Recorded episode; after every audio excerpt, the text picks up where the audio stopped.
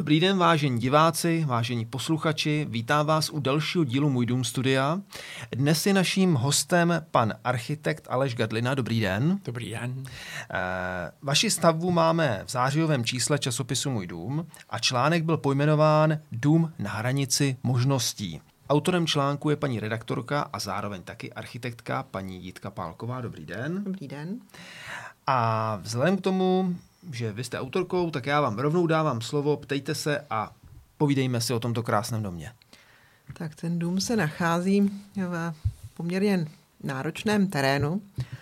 Je to vlastně prudký svách, ještě k tomu se sklonem na sever, eh, což spolu, což přináší určité, nechci říct přímo potíže, ale je to náročné jak na projekt, potom tak na realizaci. Takže já se napřed zeptám, když lidé kupují takový pozemek, jestli vůbec tuší, co je čeká. Já si myslím, že ne, že, že byli rádi, že vůbec sehnali nějaký pozemek a, a vlastně ty lidi potom doufali, že tam na tom vznikne něco, co se jim bude líbit a co mm-hmm. pro ně bude přijatelný. Myslíte si, že by bylo dobré, kdyby třeba už architekt byl přizvaný jako poradní hlas, než ty lidi ten pozemek koupí? Ano, určitě. A hodně mých klientů to využívá, mm-hmm. když uh, třeba se mi ozvou, tak já říkám, protože ne každý jde do prvního pozemku v podstatě, takže oni mi zavolají, jestli tenhle se hodí, jestli a myslím si, že je to strašně dobře. Mm-hmm. Takže ty osvícení už vědí, ano, ano. jak si počínat. Je to, je to hlavně kvůli regulativům, protože uh, dneska ne každý pozemek může být z hlediska prodeje nebo koupě čistý. Je otázka, jestli se tam vůbec může stavět, jestli se tam může stavět to, co oni chtějí a jestli hlavně ty regulativy vlastně vyhoví jejím požadavkům. A jak to bylo v tomhle případě? Měli ty klienti nějakou představu, jak má ten dům vypadat? Měli nějaký, nechci říct přímo stavební program, ale dali vám nějaký přesnější zadání? No, úplně ne. On ten pozemek byl na prodej relativně delší dobu, protože na něm opravdu mohl stát jenom malý dům a my jsme nějakým způsobem uh, to riskli. Oni to riskli a protože já jsem jim řekl, že tam něco vymyslíme, že prostě půjdeme do toho suterénu vlastně obytného a jim se to zdálo, že by to byla cesta a vlastně tak uh, tímhle způsobem uh, jsme nějak začali tu naši spolupráci. Mm-hmm. Pokud si vzpomínám, tak eh, říkali, že vlastně se inspirovali těmi domy, které stojí v sousedství, které se hmm. jim líbily. A jsou ty domy vlastně koncipované na podobném principu? Nebo je tady ten řešený nějak zásadně jinak? Vlastně vedle tohohle domu jsem dělal vlastně jak kresil, tak stavěl vedle jednu vilu, úplně sousedí spolu a možná i proto si mě ten klient vybral, protože jsem to prostředí tam znal, tam jsou složité i základové mhm. podmínky a, a ten horní dům, samozřejmě veškeré sousední nemovitosti omezují, omezují a, tu tvorbu toho mhm. nového domu, protože oba dva trvaly na zachování hranic, výšky hranic pozemku a to bylo mhm. taky velice komplikované. Tak si pojďme povědět, jaká je vlastně koncepce toho domu a jak ten pozemek vlastně předurčil to řešení. Tak ta koncepce vlastně eh, podmínky pro, ten, pro tu tvorbu toho domu jsou dány tím pozemkem. On strašně od cesty na, jako padá dolů. To převýšení 12 metrů, nikdy jsem nedělal větší převýšení, protože to je opravdu černá sjezdovka. A, a eh, ještě na sever. Uh, No takže, uh, ale protože když se vytváří dům, tak první, co je, tak si vlastně volíte, kde eh, bude terasa, protože já vždycky tvrdím, že prostě venkovní terasa, o tom je rodinný dům, tam si zajdete s kafem, sednete si tam. Takže to bylo vlastně určující, jak vymyslet ten dům, že prostě autem najíždíte ze severu z cesty a pak nějak kaskádovitě podle toho pozemku řešíte tu dispozici domu, bylo to fakt krkolomné. A vlastně díky tomu, že je otočený na sever, tak jsem volil ten průhledový krček, aby se, když zasvítí sluníčko, aby tam vůbec do toho domu nějaký, nějaké slunce šlo, protože jednak chcete mít výhled z toho domu, to je na sever, ale taky chcete, když vyjde slunce, abyste to pocítili v tom domě. Takže proto jsem vymyslel ty dvě krychle, mezi kterými je pro, propojený nějaký skleněný krček, který vlastně, do kterého svítí takřka celý den. Mm-hmm. Takže vlastně se dá říct, že to je takový jakoby tubus, který prosvětluje jo, celý jo, ten interiér. Je to vlastně takový, celý ten interiér toho tak, domu. ten hmm. skleník, hmm. který je mezi těma dvěma hmotama a dostaneme tam sluníčko. Jak je to třeba se zakládáním domu v takovém terénu? No, je to hodně složitý, hodně složitý, protože tam metra půl byly vlastně kluzné, kluzné plochy nějakých když do toho člověk dá tu energii, myslím teďka klienta, tak chce, aby ten dům prostě 100 let stál, aby se mu nezačal naklánět, aby mu nezačal cestovat po tom svahu.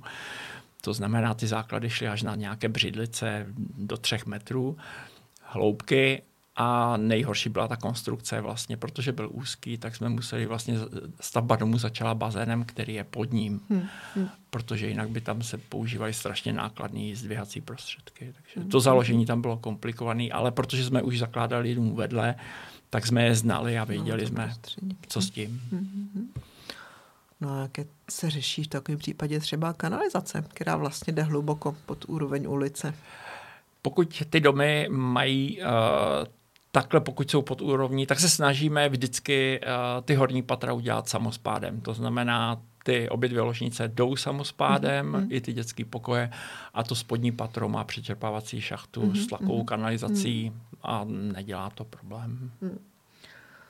Tak asi bychom se měli věnovat tomu, co je na tom domě nej, vlastně takové nejmarkantnější na první pohled a to je to velké prosklení. Uh, v souvislosti s tou orientací na sever, jak se to projeví třeba v té energetické bilanci? No jasně, že uh, i když uděláte trojskla, tak uh, ty veškeré okenní otvory mají, protože dneska se zdi zateplují velice poctivě, velice tlustýma izolantama, tak i když dáte jakékoliv okno, tak má zhruba čtyřikrát horší teplný odpor než zeď. No ale tak to je ta daň za, za mm. ten výhled, za to, že um, žijete vlastně v, jako jste součástí těch venkovních prostor. Mm. Oni tam mají krásný výhled na protější to... údolí a z hlediska těch tepelných bilancí to zase není taková tragédie, protože ty tepelné ztráty samozřejmě nějaké jsou, ale řekněme, to velké prosklení ovlivňuje tak 5% vytápění mm-hmm. toho domu, víc to není. Tam je to krásně vidět v tom obyvacím pokoji, jak velkou vlastně tabuli eh, lze vůbec maximálně udělat, aby byl takový krásný nerušený výhled. No, eh, veškerý sklenáři nás omezují eh, rozměrem 3,3 x 6 metrů, kdy se to ještě dělá v České republice. Vy si můžete vymyslet větší rozměr, ale to už se dělá někde v Německu nebo ve Francii a je to raketa úplně neuvěřitelná. Mm-hmm. Potom to se nedá zaplatit. Její manipulace s těma oknama je složitá, takže já se držím toho rozměru tak třeba těch 3,2 krát 4,5-5 metrů, aby nebyly problémy. Jsou tam problémy pak s, roztaž, s roztažnostma. Nemůžete pak to okno zastínit, protože zase na to neseženete roletu nebo žaluzi, takže uh, tak nějak tohle je tak ten maximum, co doporučuji. Mm-hmm. Když se vstoupí dovnitř, tak se otevře takový krásný průhled vlastně tím krčkem právě dolů do toho obyvacího pokoje. Jak je to třeba s hlukem v takovém prostoru? Ano, eh, všechno při navrhování domu je kompromis v podstatě a, a pokud chcete mít otevřený prostory, musíte počítat s tím, že se vám tam šíří hluk. Hmm. Uh, ale to se řeší tím, že třeba ložnice je oddělená dvěma dveřmi, dvěmi dveřmi. Mm-hmm. Jo, to znamená posuvnýma dveřma, přes šatnu se chodí. Většinu domů snažím kreslit ložnice, že se do nich chodí přes šatnu, aby si člověk mohl odstínit hluk z obyvacího pokoje. Mm-hmm. Jo, takže je to jenom kompromis. Mm-hmm. Prostě. Ten dům zvenku vypadá tak až já nemám ráda to slovo, ale hodně se to používá minimalisticky. Ale ten interiér naopak je takový poměrně bohatý, členitý. Jsou tam použity různé materiály. Eh, vlastně majitelé to zadali eh, jinému architektovi. Myslíte si, že architekt, který navrhuje stavbu, by měl dělat i interiér, nebo je to třeba z nějakého důvodu žádoucí, aby, aby se tam na tom takzvaně podepsal ještě někdo jiný? Já nevím, já prostě interiéry nedělám a já to řeknu, protože já si myslím, že muž, pokud není 4%, tak neumí barvy tak jako ženy a neumí barvy jako prostě geové. A, protože prostě interiér je o barvách jednoznačně. Já umím pracovat s prostorem, mám velkou prostorovou představivost a baví mě navrhovat ty hmoty. Jo, to mě baví skládat do sebe v hlavě tyhle ty všechny věci a uh, nechci chodit vybírat závěsy. Nebaví mě to mhm. a proto jsem rád, když vlastně klient, uh, když vymýšlím dům, tak uh, samozřejmě pokud netrvá na nějakém extrémním designu vnitřním, tak mu pomůžu s výběrem koupele na dispozici, mám za sebou sto kuchyní, ale, ale třeba uh, Studio Weiflet, který dělal je tenhle dům, rád s nima spolupracuju, protože velice výborně, fakt výborně vyřešili ten interiér z hlediska teplých stěn, kdy klient chtěl studenou stěrku na podlahy a oni mu dají obklady teplý, dřevěný na dřevěné, prostě teplé obklady na stěny a ten pocit domova, teplého tam je, v, byť mm-hmm. v tom moderním prostoru, takže to je velice dobře vyřešeno. No, aby to dopadlo dobře, tak se vlastně musí začít spolupracovat už vlastně ve fázi stavebního projektu. Ano, já když vymyslím dům, tak než se začne dělat realizačka, ten poslední stupeň, tak jsem rád, když uh, už to má interiérista. Aby ty poslední změny, které když já vymyslím uh, studii architektonickou, tak do toho nechci, aby mi někdo povídal určitě. A eh, stavební povolení taky ještě ne. A v případě, že se kreslí realizační projekt, tak už chci, aby uh, to viděl interiérista, aby řekl ano, protože um, už je jedno, jestli umyvadlo bude na té straně nebo na té sprcha takhle a jaký budou povrchy stěn. Takže v určitém stádiu toho projektu je vždy dobrý, když do toho vstoupí už v projektu interiérista. Tak se pojďme podívat, jak se tam těm lidem bydlí.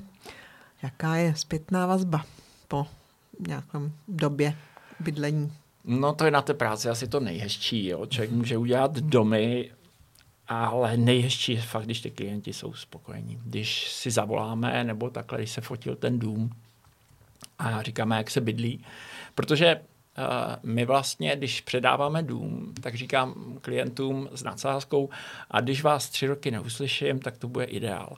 Je to proto, že oni vám nezavolají sami, že je, nám se dobře bydlí, že oni vám zavolají, nám teče sprcha, nebo prostě něco. To je škoda, tohle my Češi ne, bohužel ne, neumíme. Ne, ale ne, ne, to je v pořádku. Já si myslím, že jako když koupíte si oblečení nebo cokoliv nábytek, tak nebudete děkovat IKEA, že je fajn. Ale uh, zase jsou důvody, kdy třeba něco potřebujeme nebo takhle, já se zeptám, jak se bydlí. Oni říkají, jo, super. A to je nejdůležitější na těch domech. Já si myslím, že když klienti, když se jim dobře bydlí, tak je to víc jak ten jako design nebo něco takového. Když jsou tam spokojení s tím prostorem, jako když to všechno funguje, tak to je úplně nejlepší. No. To je jako s mým synem. Když se neozývá, tak vím, že je všechno v pořádku. Tak, tak, já, já. To znamená, že oni byli smířeni a počítali s tím, že tady jaksi to, to, to slunce tam bude chodit jenom tím úzkým krčkem a že po většinu nebo ve většině místností prostě to slunce nebude.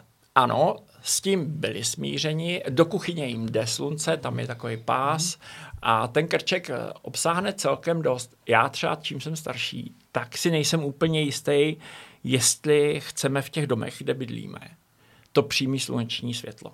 Jo. Já mm, chceme ho, ale fakt v omezené míře. Jako kdysi jsem dělal pasivní sluneční domy a takovýhle ty prosklený trombovy stěny, to ještě v těch 90. letech. A oni se pak všechny tyhle ty baráky přehřívají neuvěřitelným způsobem v létě. A já vlastně, čím jsem starší, tak si myslím, že ty ateliéry umělců, které se dělaly na sever, měly velkou logiku v podstatě, kdy velkým prosklením uděláte dostatek světla v interiéru. A výhoda je, že se vám to nepřehřívá v létě a ta planeta se otepluje a jako mm, myslím, že ten poměr, takhle, vždycky je to zase kompromis, prostě mají pozemek na sever a myslím, že jsme asi udělali maximum. No. Hmm. No tak slunce už není takový kamarád jako dřív. To hmm. už je jako, už je to těžký soupeř dneska. Hmm. Hmm. A nicméně vám to pomohlo v jedné věci tím, že ty skleněné stěny jsou na sever, že jste nemusel úplně řešit nějak extra vnější stínění, jako by nějak brutálně. Tady by si to možná vyžadovalo i nějaký střešní přesahy, protože ty prosklené sklochy, kdy tohle to bylo na jich, mm. ty prosklené střechy jsou obrovský. Mm. A napadlo mě, neuvažovali jste třeba v těch horních místnostech, že by třeba byl nějaká forma jako světlíku nebo střešního okna, vím, že to je plochá střecha, ale jaký světlík, kterým by tam dopadalo jako, ještě jako slunce. Ne, ne, nechtěli. Ani klienti, ani já jsme nepotřebovali už tolik toho slunce. Jo. Jako nějak na, já taky říkám, pokud nemusíme, nechoďme do střechy, nedělejme tam těch otvorů víc, než je nutné, protože každý otvor je problém. A tady ještě ten dům má jednu velkou výhodu. Uh, úplně nejsem zastáncem a dělá se to hodně. Velkých prosklených ploch v nějakých satelitech, protože vám tam kouká každý prostě do těch ložnic. My všichni kreslíme byli s obrovskýma oknama, jasně, ale nejsme v Norsku na útesu.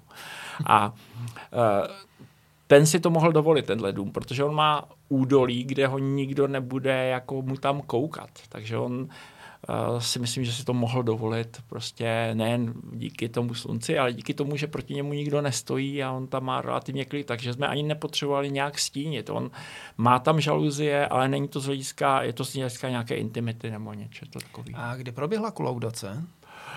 Já myslím, že rok, Mm-hmm. To znamená, že se na vás ještě nevztahoval, no to určitě ne, ještě vlastně nová vyhláška o energetické účinnosti budov, která by po vás minimálně požadovala uh, týžní, týžní zisky eh, dosáhnout nějakou fotovoltaikou. To se vás netýkalo ještě? Netýkalo se nás to a uh, jako Dneska vlastně každý dům musí mít nakreslenou fotovoltaiku, fotovoltaiku jinak prostě neprojde. Jo asi nejsem úplně jistý, jestli je to jako v pořádku. Já, nebo já řeknu, já si myslím, že to není v pořádku, že uh, jasně dům má být zateplený, ať má rekup, uh, větrání s rekuperací, všechny ty, ty prvky, ale prostě, hm, že to musíme kreslit na každý dům, mi připadá takový, protože teď mám klientku, která to nechce, jo, vyloženě. Takže my jsme jí to nakreslili, proběhne to stavební řízení, ale fotovoltaiku prostě ona nechce dělat. Prostě. A to jí s cloudou, když to pak mít nebude? No, tak to nevím, jestli to, já si myslím, že ten úředník si to nebude vůbec pamatovat, jestli to jo. bylo povolení nebo ne. Jo. Nebo Při těch se nějaká změna projektu. No, ale tak, jako já si myslím, že ten vlastník uh, má snad právo, jestli chce platit více za elektriku nebo platit méně. No. Prostě tohle to... Mně to připadá taky absurdní no, poněkud, jako, když lidé, jo. kteří si postaví vilu za 40 milionů, musí investovat 100 tisíce, aby ušetřili tisíc kron měsíčně, ale to není to, naše starost. No, je, myslím si, že prostě v současné době na každý dům to musíme kreslit, ale nejsem toho zastáncem úplně. No.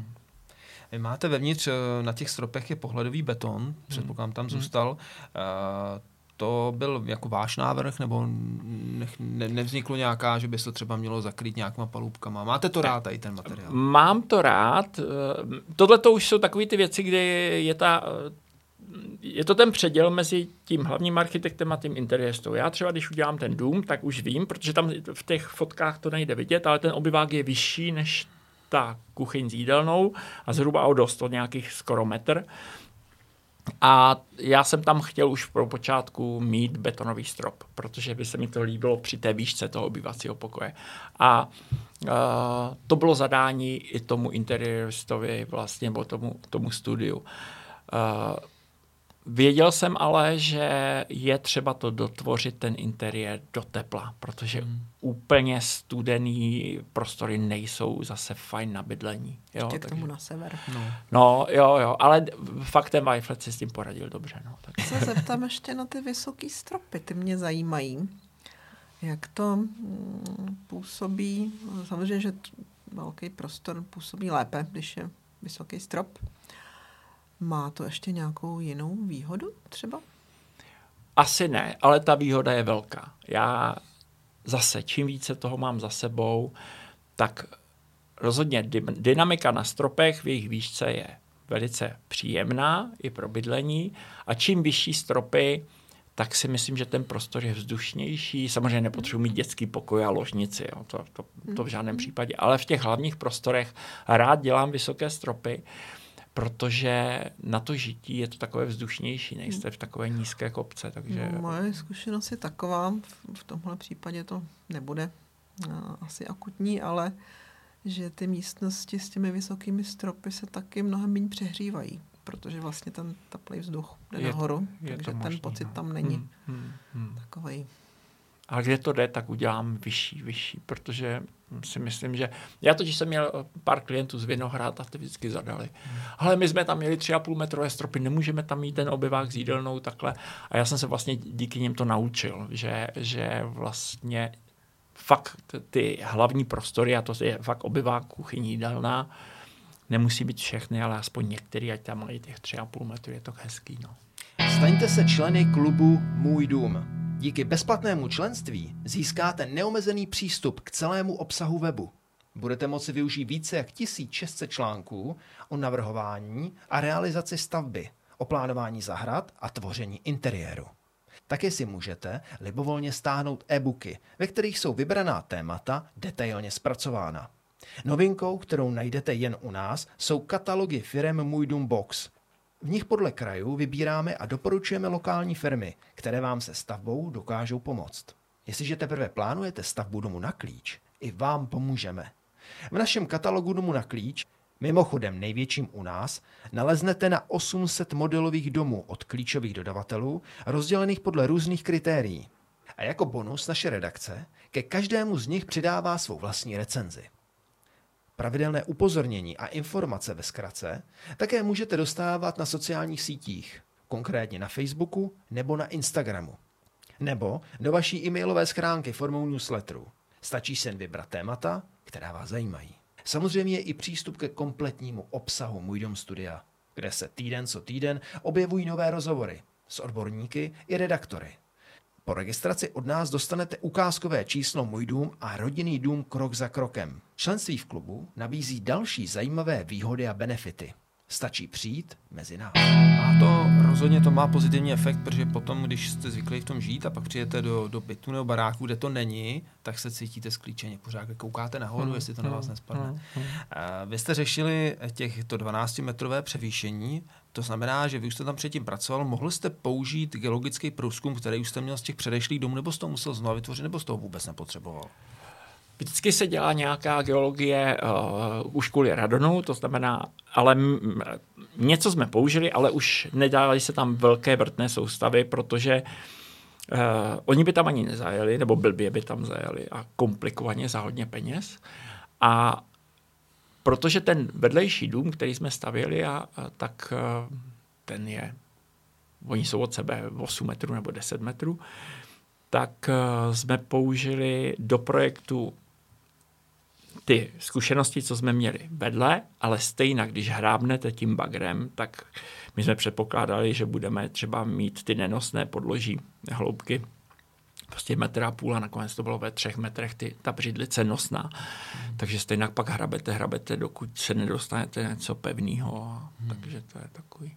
To musela být asi obrovská položka z toho rozpočtu. Vlastně Byla určitě ten dům, ten svah. Pozor, to si ať si každý uvědomí. To je taky dobrý, aby věděl. Že když se staví dům na rovině nebo v takovémhle svahu, tak to je prostě třeba, si myslím, dva miliony určitě. Prostě. Rozdíl. Rozdíl. Jo, to je prostě, tam to zakládání bylo hmm. fakt drahý. I zednická práce je drahá, protože tam musíte mm, všechno přenášet tak blbě prostě. A... Bylo tam nutný i nějaký statický zabezpečení? Větší? Uh, ne, ne. My jsme to založili klasicky, žádné piloty tam nejsou, mm. ale jsou tam hluboké základové pasy až na ty, na ty únosná podloží. Mm. A to všechno se platí. Prostě normálně uděláte základový pas metr hluboký, tam jsou 4 metry hluboký pasy. A jak je uložený ten bazén v takovém svahu? No, ten je taky, on je na desce, ale samozřejmě ta uh, deska je v tom, v té severní, to, co je jako jde dolů, tak je podložená asi třímetrovým základovým pasem zase, aby, aby to bylo v té, jako, aby to všechno bylo v tom únosném systému. Jo, dost to prodražuje ty, ty pozemky, svažité, každý musí počítat, že to prodraží dům. No, tohle je vlastně jediný způsob, jak se taková prudká, taková zahrada v prudkém svahu dá vůbec využít. Protože jinak vlastně, kdyby se tam neudělala terasa a bazén, tak, tak ten prudce se svažující pozemek je nevyužitelný. No, tam, tam ty kaskády, tam jsou vlastně čtyři kaskády na tom pozemku, dá se říct. No. Tam muselo být složitý vyřešit jako hydroizolaci hm, vlastně pod tím domem. A není to sranda, protože hm, například moje sestra má podobný dům a ta hydroizolace se eh, udělala špatně, nějak se potrhala a když už je ten barák hotový a je takhle zaklíněný mezi jiný baráky na skalnatým podloží, no to je hrozný problém tam pak vyřešit se té vlhkosti zbavit. Moje firma existuje od roku 97 a já prostě, pokud to klient nezaplatí, tak já nedělám kompromisy v zakládání staveb a v izolacích. To prostě by ta firma nemohla fungovat. Ten sklep je železobetonový a přesto má uh, dva, jako ještě dvojitou izolaci zvenku a ještě drenáže kolem sebe, protože tam se pak nedá dostat. Jo?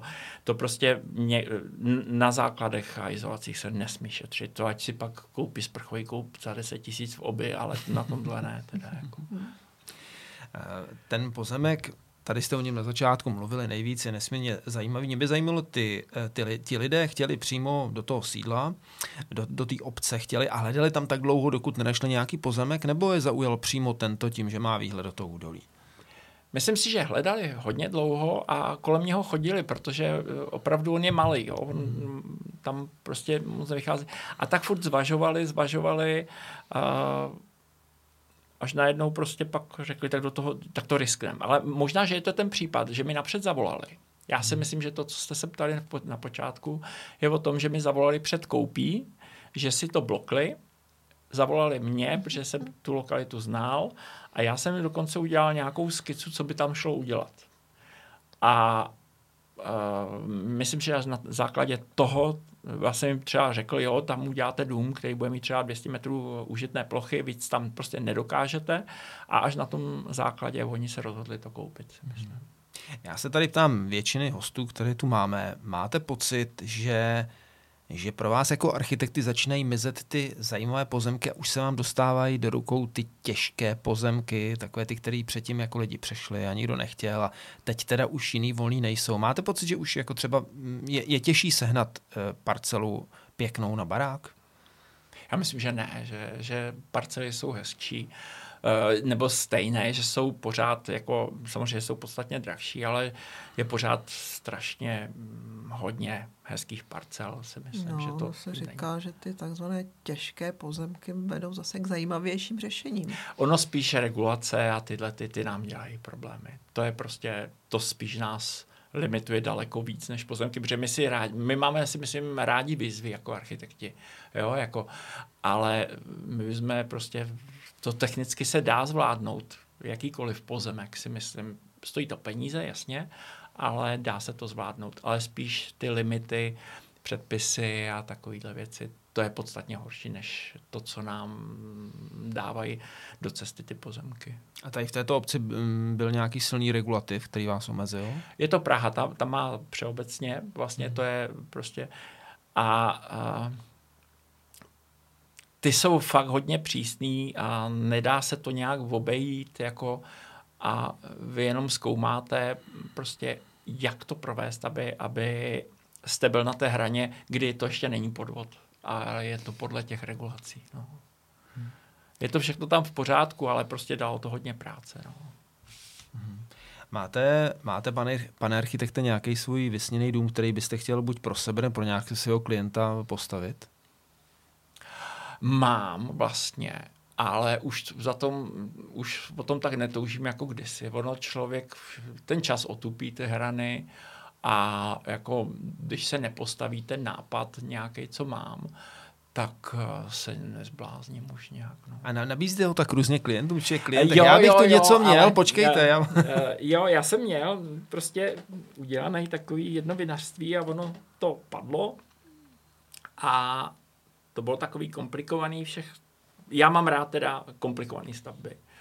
A, prostě to teďka leží a třeba se někdy někdo najde, kdo, kdo to bude chtít, jako kdyby ten nápad, a to se dá předělat samozřejmě, ta myšlenka, tak třeba se toho dočkám, ale už na tom nějak netrvám, jako myslím si, že, že když se ohlídnu zpátky, tak jsem spokojený. Hmm. Změnil se nějak přístup za těch 20 let projektování? Já si myslím, že asi ne, já, já, já nevím, no. Ty lidi pořád jako fakt, je to, je to mraky domů, co, jsem, co mám za sebou. A uh, asi ne, já myslím, že ty lidi pořád jsou jako stejní, pořád chtějí prostě ty základní věci. Hmm. Já dělám jenom to bydlení a to je pořád stejný. Prostě. Já jsem měla spíš na mysli jako přístup eh, autora, že vlastně po těch zkušenostech eh, jim dokáže říct, takhle velkou šatnu nepotřebujete, 60-metrový obývák nevyužijete a tak dále. Ano, to já dělám. Já vždycky říkám, že jsem taková nájemní holka, že oni si mě najmou a mají mě trošičku jako naslouchat mi, jo, nebo poslouchat. Ale vždycky zase tvrdím, a nejsem z těch architektů, oni platí a oni mají právo, oni mají to poslední slovo u mě. Jo, to znamená, neříkám, že bych uh, když zasahuju hodně do toho vzhledu domu a ten dům opravdu kazej, tak já vždycky řeknu, helejte, tak já si to nedám na internet, protože je to hnusný, ale vy v tom budete bydlet. A oni se zarazejí trošičku, trošku začnou přemýšlet a tak člověk na ně musí už trošičku jako tvrdějc. No. Ale někteří se kousnou a chtějí to takhle a pak člověk si řekne, no tak splácím hypotéku, tak to udělám a oni v tom budou bydlet. Je to jejich mhm. věc. No. Mm-hmm. Ale obecně by se asi dalo říct, že teda vlastně navrhování rodinného domu je spíš služba. Není to tančící dům nebo sportovní stadion, kde ten architekt má první cíl se ukázat. No, to si myslím, že je. Ty, ty rodinné domy jsou obydlení. Já vždycky třeba teď mám klienta a jsem mu říkal, já vám vytvářím domov, ne dům, že jo, vy tam v tom budete žít, že jo. takže jasně chceme, aby to bylo hezký, aby to bylo prostě, aby ho to aby to vyjadřovalo něco o něm, ale musí se tam napřed dobře žít. No, prostě. Ještě já se vrátím k tomu, eh, já jsem přišel na to, jak trošičku, když mi někdo zadá dům, aby mi toho, do toho nemluvili. Já to dělám tak, že že ten dům vymyslím i ve 3D najednou celou, že s nima nekonzultuju, že jim řeknu, co chtějí, oni mi řekli, chci tři ložnice, tohle, tohle a já za měsíc přinesu celý dům ve 3D, protože když jim to dáváte postupně, oni do toho moc mluví a kazí to. Takže já jsem přišel na to, že prostě rovnou, ať si počkají na celý dům a když se tam nakreslí kytičky a takovéhle věci, tak se jim to líbí a většinou to projde. Tak já myslím, že tohle je krásná tečka za naším vyprávěním. Já moc krát děkuji vám, paní Pálková, a moc krát děkuji vám, eh, pane Gadlino, za moc hezký povídání nad barákem eh, na netradičním pozemku. A těším se, že se tady třeba znova někdy setkáme v takovéhle sestavě nad dalším krásným vaším domem. Děkuji. Děkuji taky.